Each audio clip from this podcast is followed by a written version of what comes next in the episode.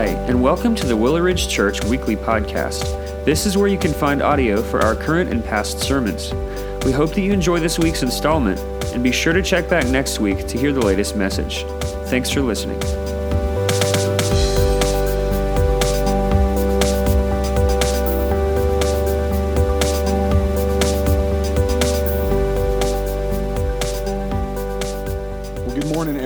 And happy Palm Sunday. If you've got your Bibles, go and open up to Matthew 21. In just a moment, we're going to start reading in verse 1. Um, as we enter into this Easter season, uh, the passage of Scripture that we're going to look at, um, I want us to look at it in a way that maybe you've never looked at it before. You know, when we when we study Scripture, what we try to do is we try to hear what the author wants us to hear as we read it. So, like we've been in Galatians, and so when Paul uh, communicates to the, to the, church at Galatia, what we hear is the, the freedom that we have in Christ and the challenge to live in that. When you look at Jesus, when he says the Sermon on the Mount, what we begin to understand as we hear his words of what it means to be blessed. When we read Revelation, when we hear the account of John, what we hear about is the rule and reign of Christ in that moment. And so in Matthew 21, we are going to hear the words of Christ. We're going to look at the words of Christ, but I also want us to look at and to visualize and see what Jesus does in these instances. Because, you know, when you think about it, you can learn a lot from a person simply by watching them. So imagine you, you're going to spend an entire day with someone who you don't know. And, and the rule is that you can't speak to each other. You can just watch each other and, and learn from each other. So if you think about it, on, on, surface level, things that you can learn about a person, you can learn what they like to eat and what they don't like to eat. You can learn if they're hot natured or cold natured, what kind of driver they are, their, their sense of humor as they respond to, to certain things. You can even learn just by watching someone what makes them happy and what makes them sad. And so as we look at Matthew 21, as we look at what Jesus does, Jesus is going to reveal some great truths about who he is. And we're gonna, he's going to proclaim that not only is he king, but through looking at what he does in Matthew 21, we also learn what type of king he is. And so this morning, I want to just challenge you as you listen to me. Maybe, maybe don't listen to me as much. Don't, don't focus in on the words that I'm saying through listening, but try to picture and try to visualize what Jesus is as he does these. So let's begin reading in verse 1. It says this Now, when they drew near to Jerusalem and came to Bethphage to the Mount of Olives, then Jesus sent two disciples, saying to them, Go into the village in front of you, and immediately you will find a donkey tied and a colt with her. Untie them and bring them to me. If anyone says anything to you, you shall say, The Lord needs them, and he will send them at once. And this took place to what was spoken by the prophet, saying, Say to the daughter of Zion, Behold, your king is coming to you, humble and mounted on a donkey, on a colt, the foal of a beast of burden. And the disciples went and did as Jesus had directed them. They brought the donkey and the colt and put them on their cloaks, and he sat on them. And most of the crowd spread their cloaks on the road, and others cut branches from the trees and spread them on the road. And the crowds that went before him uh, and that followed him were shouting, Hosanna to the Son of David! Blessed is he who comes in the name of the Lord! Hosanna in the highest! And when he had entered Jerusalem, the whole city was stirred up, saying, Who is this? And the crowd said, This is the prophet Jesus from Nazareth of Galilee. And Jesus entered the temple and drove out all who sold and bought in the temple, and he overturned the tables of the money changers and the seats of those who sold pigeons. And he said to them, It is written, My house shall, shall be called a house of prayer, but you make it a den of robbers. And the blind and the lame came to him in the temple, and he healed them. But when the chief priest and scribe saw the wonderful things that he did, and the children crying out in the temple, Hosanna to the Son of David, they were indignant. And they said to him, Do you hear what these are saying? And Jesus said to them, Yes, have you never read? Out of the mouth of infants and nursing babies, you have prepared praise. And leaving them, he went out of the city to Bethany and lodged there. And so we see these interactions with Jesus, stories that we've before, heard before. But what we see in them is so powerful and so strong in what Jesus is communicating. His entrance into Jerusalem is proclaiming that he is king, but what he does as he enters in proclaims what type of king he is. And the first thing that we're going to see and that we're going to understand is that Jesus is a humble king. Scripture tells us that Jesus sent two disciples into the village to get a donkey. Now, why would he do this? Why not a chariot? Why not a parade? Why not a powerful, mighty stallion that's going to bring him in? Instead, he goes with a donkey. Well, Matthew tells us that Jesus is quoting and fulfilling Zechariah 9 9, where he says, Rejoice greatly, O daughter of Zion. Shout aloud, O daughter of Jerusalem. Behold, your king is coming to you. Righteous and having salvation is he, humble and mounting on a donkey, on a colt, the foal of a donkey. Jesus wants him to know that he's not like any other king. He's not like a king like David. He's not a king like Saul. He's not a king in what they've experienced with Rome, that Jesus is different in who he is. You see, Jesus is not entering in as the warrior king that comes to slay you and defeat you, but he is instead coming as the king who is sent to save you. Now, there's an interesting dynamic that is going on here. Later on in Revelation, we'll see a different picture of Jesus in Revelation 19. I want to read starting in verse 11. Uh, John writes, he says, Then I saw heaven open, and behold, a white horse, the one sitting on it called faithful and true. And in righteousness, get, get this, in righteousness, he judges and makes war. His eyes are like a flame of fire, and on his head are many diadems. And he, and he has a name written that no one knows but himself. He is clothed in a robe dipped in blood, and the name by which he is called is the Word of God. And the armies of heaven, arrayed in fine linen, white and pure, were following him on white horses. And from his mouth comes a sharp sword with which to strike down the nations, and he will rule them with a rod of iron. He will tread on the winepress of the fury of the wrath of God the Almighty. On his robe and on his thigh, he has written the King of Kings, the Lord of Lords. You see, church, there is a time coming where this warrior king of what we see in Christ coming to defeat sin is going to happen and take place. But as Jesus is entering into Jerusalem, as he is taking his journey from the roads of Jerusalem to the cross of Calvary, the picture that he wants to paint for us is that he is coming, as Zechariah has said, as a Savior King, humble and on a donkey in the spirit that comes to save. And so Jesus wants us to see that he's the humble king. But there's also another part that we begin to see as it continues to unfold, and is that Jesus is an all nations king. You know, when we think of a king, we think that the king rules his nation. But Jesus is a king that rules the nations. That through the power and through the work of the cross, that salvation is going to be for every tribe and every tongue. That the proclamation of the gospel will know no borders. And so we begin to see Jesus in a different light. And this is when he enters into the temple. So Jesus enters into the temple and he chases those who are selling uh, animals. They're selling birds. They're selling them for sacrifice. And he turns over the tables of those that are exchanging money. So let me explain what's happening here in this moment.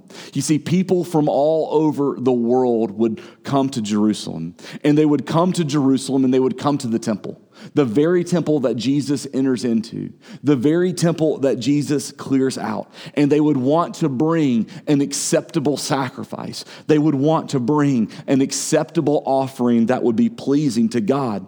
And so, in order for this to happen, they would have to buy the goods that were being sold in the temple. You know, in order to bring an offering, it was required uh, during that time, the, the, the rulers had put, put in place that your offering be in in Tyrian currency.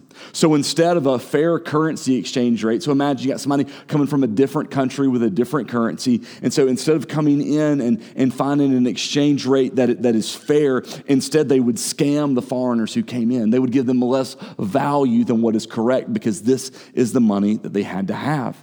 And then also, if they had brought their sacrifice with them, they weren't allowed to bring their sacrifice in, and instead they had to buy their sacrifice before they made it. Not what they had brought, not what they wanted to sacrifice, but was forced on them.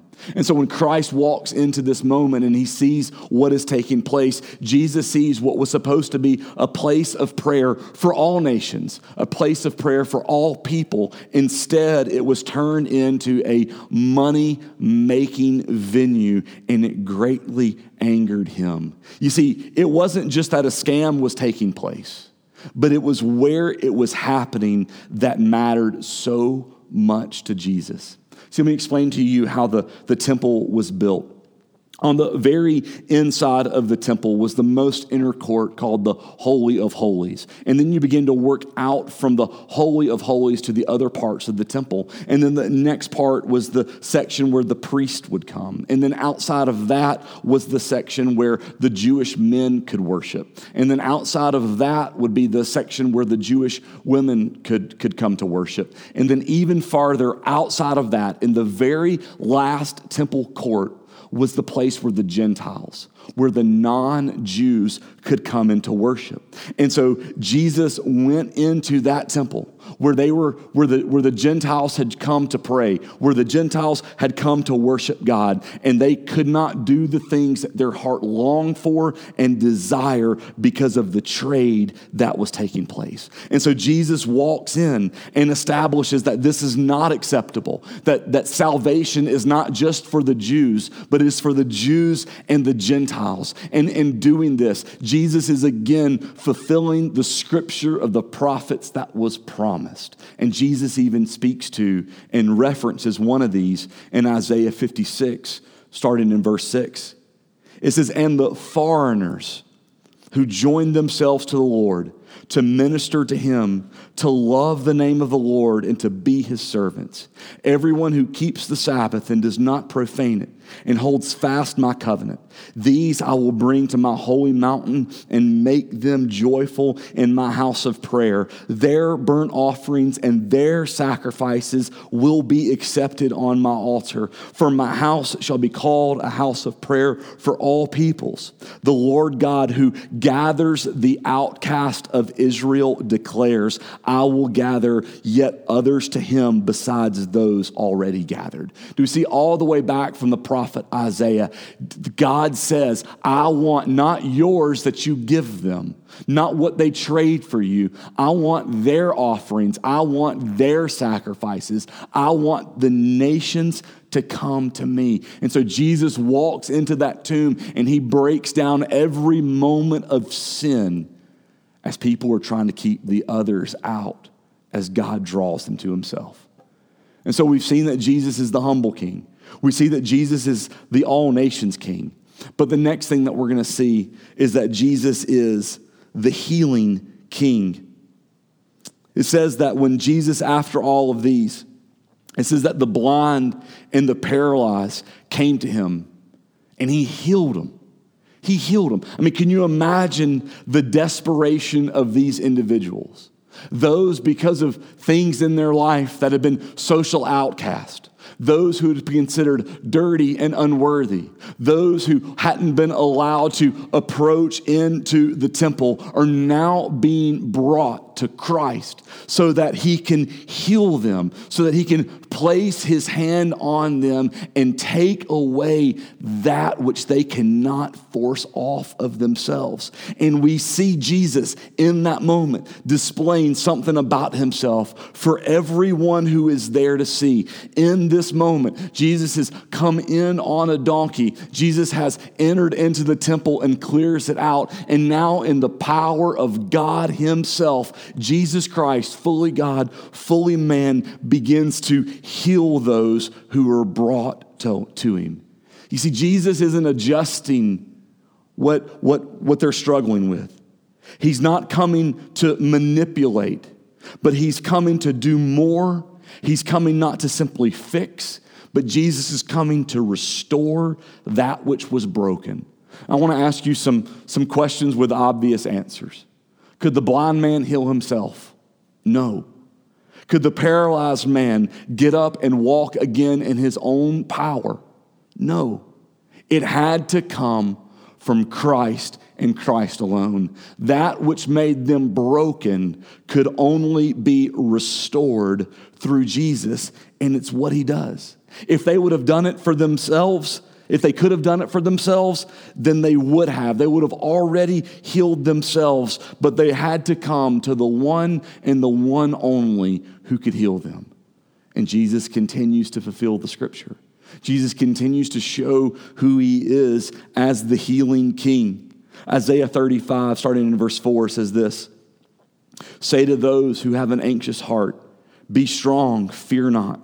Behold, your God will come with vengeance, with recompense of God. He will come and he will save you. Get this, he will, he will save you. Then the eyes of the blind shall be opened, the ears of the deaf unstopped. Then the lame man will leap like a deer, and the tongue of the mute will sing for joy. Do you see what is connected as the prophet Isaiah explains what is happening when Jesus heals? He says that's the foretelling of the one who can save. That's the prophecy being fulfilled of the one and the only one who can bring salvation. The one who heals is the one who saves. And when you are saved in the gospel, we are made, spiritually speaking, whole again. You see, in our life, what we do is we know that we have the brokenness that's in our life. And what we try to run toward and what we try to do in and of ourselves is we try to fix. But what we try to fix is we try to fix symptoms. We try to fix the cough. We try to fix the rash. We try to fix the headache. But what Jesus comes in to do is to not fix the symptom, but he cures the cause of sin. And so when the blind comes, Jesus fully heals. When the lame comes, Jesus fully heals. And in doing so, what he communicates, in doing so, what he shows is that when we come to him, he fully heals us of our brokenness. He fully heals us of our sin. And so we see that Jesus is the humble king riding in on the donkey. We see that Jesus is the all nations king, clearing the temple out so that every tribe and every tongue can approach their God. We see that Jesus is the healing king who comes to restore the broken. But the last that we'll see is Jesus is the accessible king, the king that we can come to. So the Bible tells us that the religious leaders, they see what's happening, they see what's taking place. You see, these are trained men in the word.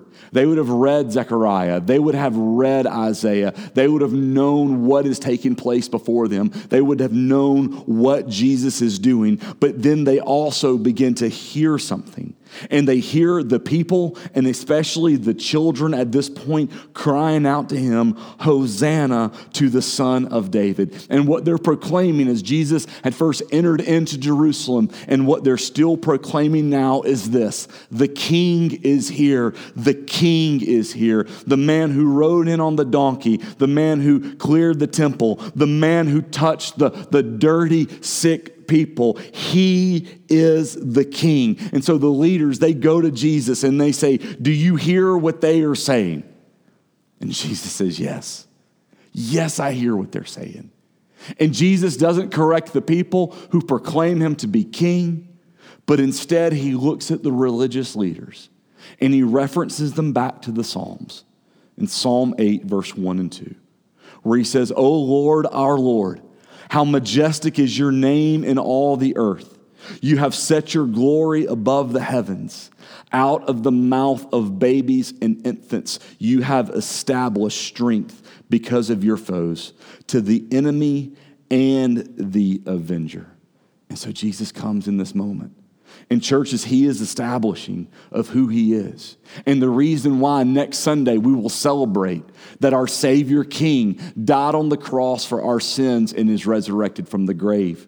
We'll celebrate that Jesus is the humble King who was sent here to bring salvation to save us. Jesus did not come to punish, but Jesus came to save and set free. We will celebrate that Jesus is the all nations King, that is here for every tribe, every nation, and every tongue, spreading the gospel across the globe. We will see that Jesus is the healing King that seeks, in the middle of the depth of your depravity and your sin, to restore you and to set you free. And we see that Jesus is the accessible King, the one we can come to because it says in Romans 10:13, very simply, for everyone who calls upon the name of the Lord shall be saved. Church, have you called upon the name of the Lord? Is he your king? If so, today, would you allow him to be your king? Would you allow him to be your savior so you can celebrate his reign in your life? Let's pray. God, we thank you so much for this morning that we could gather here together. Lord, as we wrestle with your word, Lord, as we see what you've done, Lord, we pray that you would do what only you can do in our lives. Jesus, save those who need to be saved, strengthen those who need to be strengthened. Lord, and we'll praise you for it. And it's in Jesus' name we pray. Amen.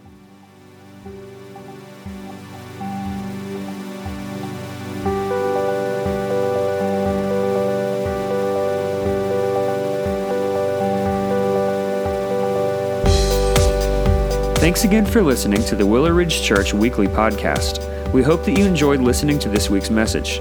If you'd like to learn more about who we are or explore additional resources, visit us online at www.willowridgechurch.com or by searching for Willow Ridge Church on Facebook and Instagram.